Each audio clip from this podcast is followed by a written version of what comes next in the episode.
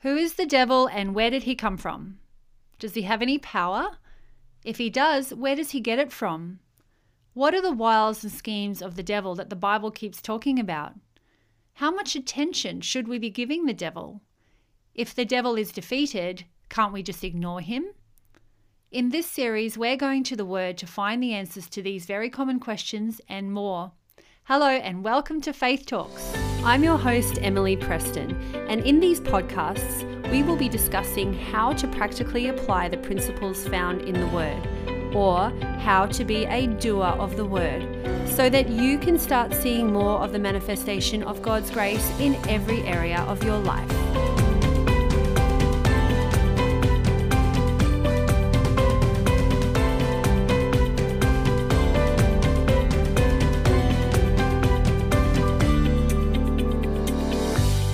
Everybody, and welcome back to Faith Talks, where we learn how to walk by faith through grace.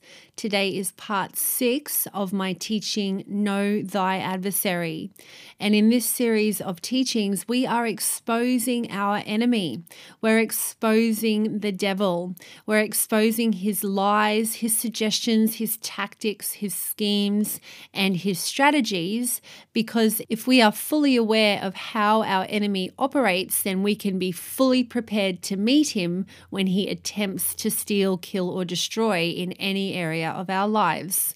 And so we have to remind ourselves that just because the war is won, just because Jesus obtained the victory over the devil for us, we are still in his territory. As long as we live on this earth, we are still living in the territory of the enemy, and the enemy is still our enemy.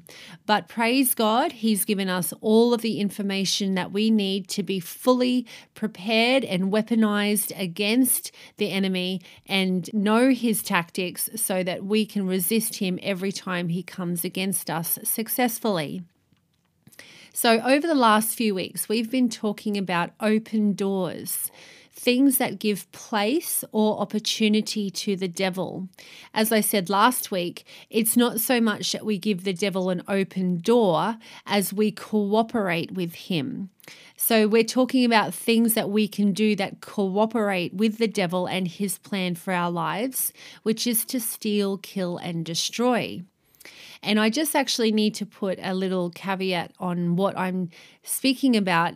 What I'm teaching is not law based performance. Okay. So it's not if we do good, we get good. If we do bad, we get bad. This is nothing to do with the law versus grace receiving the things that God has given us by His grace is not based on our performance. It's not based on whether we do everything good, we say everything right, you know, we never have a bad attitude about anything. God's already given us everything that we need for life and godliness, and it's not based on our performance. It's a free gift that He gave us through His grace, and nothing that we can do or say can earn what He's given us. However, there are still things that we can give place to in our lives that give the enemy opportunity. Okay, so it's nothing to do with receiving what God's given us by His grace, but we give the enemy place, we give the enemy opportunity when we don't abide by the spiritual laws that God has set in place on the earth. So, last week we talked about how there are two laws in operation here on the earth. There is the law of the Spirit of life that is in Christ Jesus, and there is the law of sin and death. Okay, and the law of the Spirit of life in Christ Jesus has made us free from the law of sin and death. So before Jesus went to the cross and conquered sin and death and set in place the law of the Spirit of life, the law of sin and death reigned supreme in the earth. The law of sin and death was what every human person on the earth came under unless they performed a certain way, unless they did and said everything right according to the law of God, the law of Moses, then they would escape the effects of the law of sin and death. But now we have been freed from that law of sin and death through a law that supersedes that law, which is the law of the Spirit of life that is in Christ Jesus. Okay, let me talk a little bit more about that. So, as we mentioned, a law is a principle that works all the time every time, provided that the principles of the law are followed. Okay, so we talked about gravity and how gravity is a law. Gravity is a natural law that what goes up must come down. Okay, so that's a law that is in place in this earth that works all the time, every time. However, there are laws that supersede the law of gravity. For example, the law of aerodynamics, which is how aeroplanes weighing many tons are able to take off and fly in the air without plummeting back to the ground. Okay, so the law of aerodynamics will supersede the law of gravity and the law of aerodynamics are thrust, drag, weight, and lift. And if the principles of that law are put in place, that law will supersede the law of gravity, provided those principles are abided by and applied.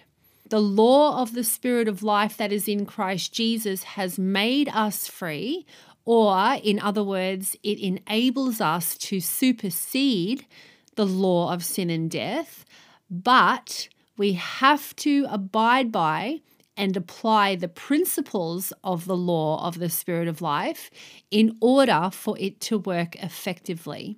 Okay, so just like the law of aerodynamics, lift, thrust, drag, and weight have to be applied in order to supersede the law of gravity, the principles of the law of the Spirit of life also have to be applied in order to supersede the law of sin and death. Okay, so I hope that's clear for everybody.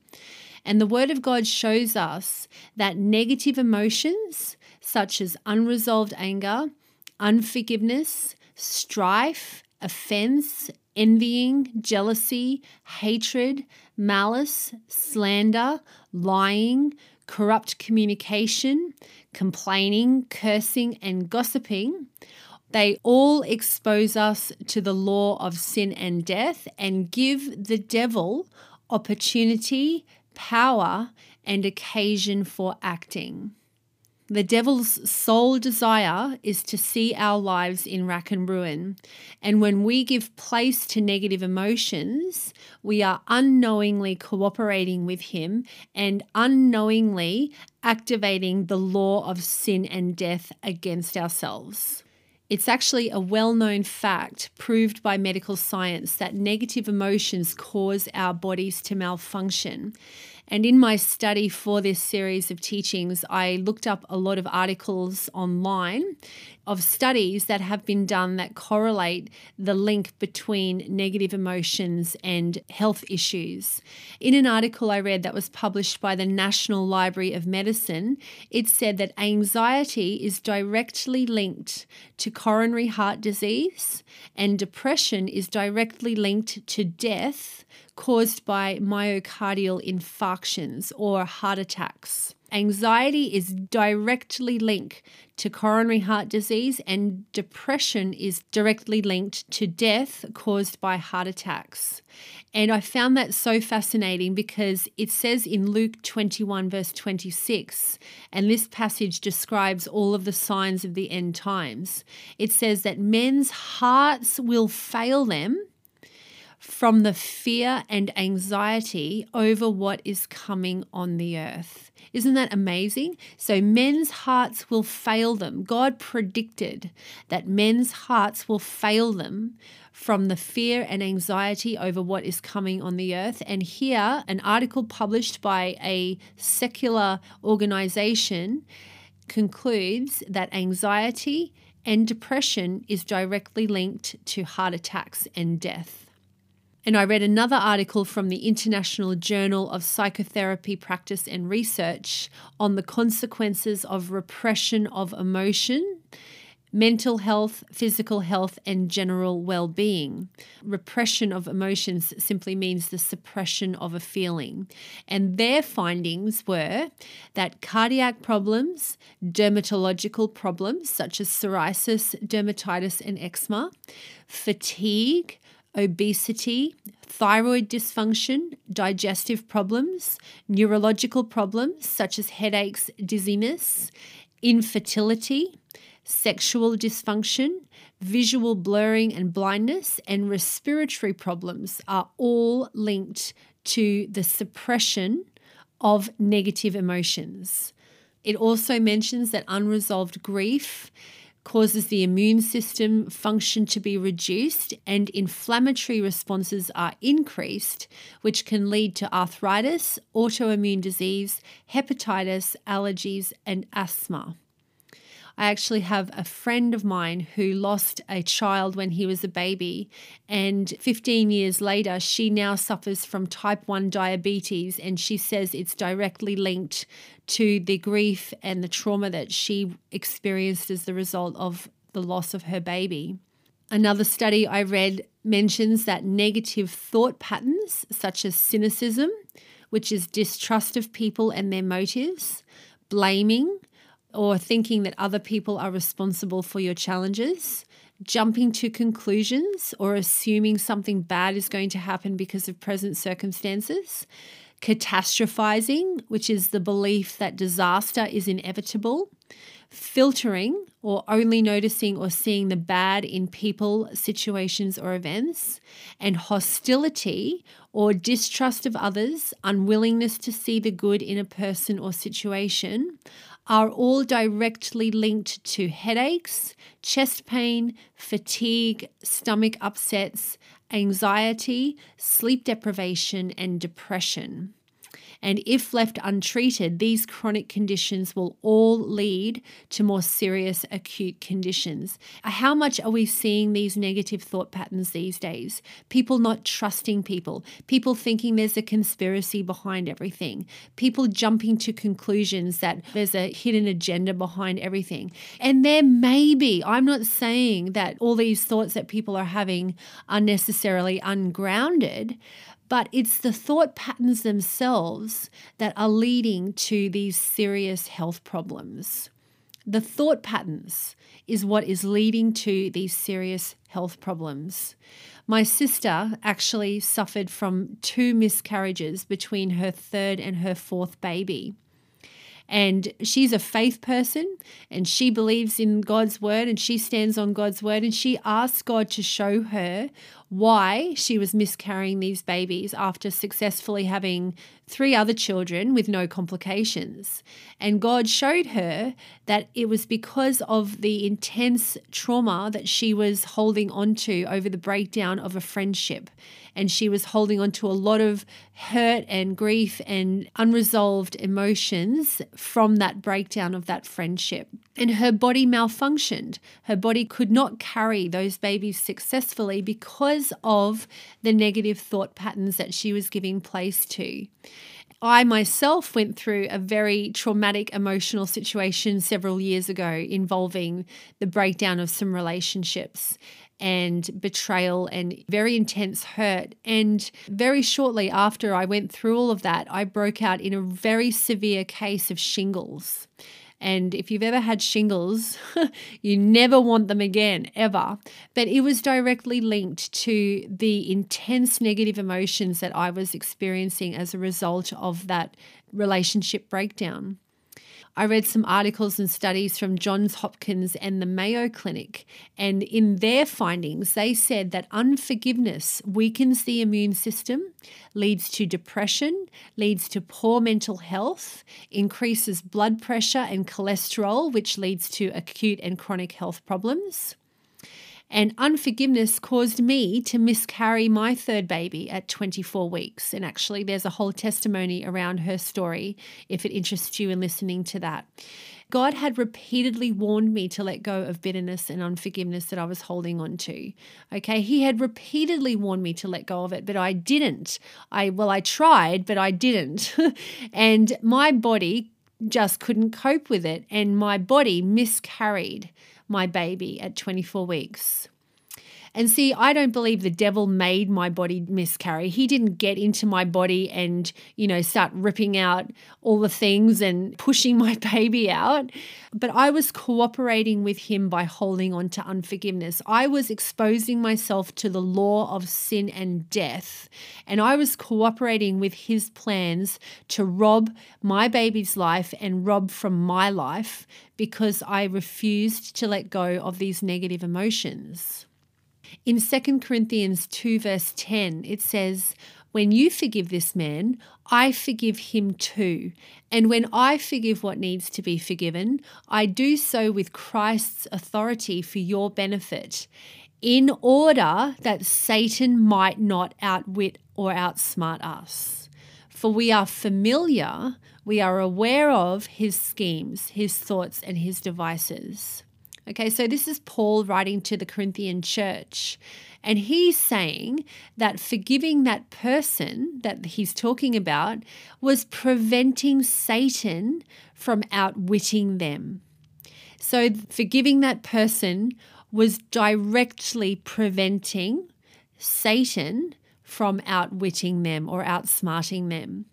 And it goes on to say, For we are not unaware of his schemes. They were aware of his thoughts. They were aware of his devices. They were aware of the lies and suggestions that he was giving them about that person. So they forgave him in order to neutralize everything that the enemy was trying to do to them through unforgiveness.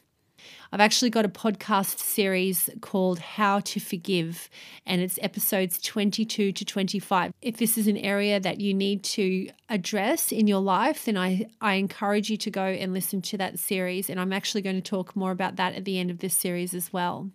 But God designed our bodies to operate and function perfectly. He didn't create a malfunctioning, misfiring body for us. He created us to function perfectly with a perfect immune system and where the body repaired and regenerated itself. But when we don't deal with negative emotions and behavior like offense, unforgiveness, anger, bitterness, pride, lying, and even prolonged grief and sorrow, we are turning our own body against itself and we are activating the law of sin and death, which is destructive to our bodies. So it isn't necessarily that we've given the devil an open door, but we have cooperated with him because we are linking arms with him in his plans to steal, kill, and destroy in our lives. And notice that all of these negative emotions are the result of thoughts. They are the result of thoughts that we are thinking about people or situations. Unforgiveness is the result of holding on to negative thoughts about a person. Prolonged anger, malice, envy, jealousy, strife, complaining, bitterness, and pride are all the result of negative thoughts about a person, people, or a situation. And it could be our spouse, it could be our children, it could be our family, our friends, our co workers, our boss, our pastors, it could be people in our church, or it could even just be people we encounter when we're out and about. It can be politicians and people in our government. It can be public figures. It can be any kind of people. We can feel these negative emotions toward a multitude of people. Wherever we encounter or have dealings with people, we have opportunity to have negative thoughts about them. Actually, we don't even have to know them or meet them. We can just see something on social media by some stranger that we never have even met and we don't like their opinion on something. And so we harbor this negative emotion towards them. And it's dangerous, guys. It's detrimental and it's destructive to our bodies and to our circumstances. But they all start with thoughts. All of these emotions that we feel towards people all stem from a thought. So, can you see how the enemy gets access to us. He's the author of those thoughts. The devil is the author of those thoughts. They're not your thoughts. They are from the devil. And a situation may happen where you get hurt by someone. It could be on purpose or it could be not on purpose. A situation might happen, and immediately the devil will get in your ear and he'll say, How dare they treat me like that? How could they treat me like that? Who do they think they are? How dare they? How dare they say that? How dare they do that? It could be a multitude of things, and his thoughts will sound like your thoughts. You'll think they're your thoughts because it'll be in the first person. How could they treat me like that? How dare they treat me like that?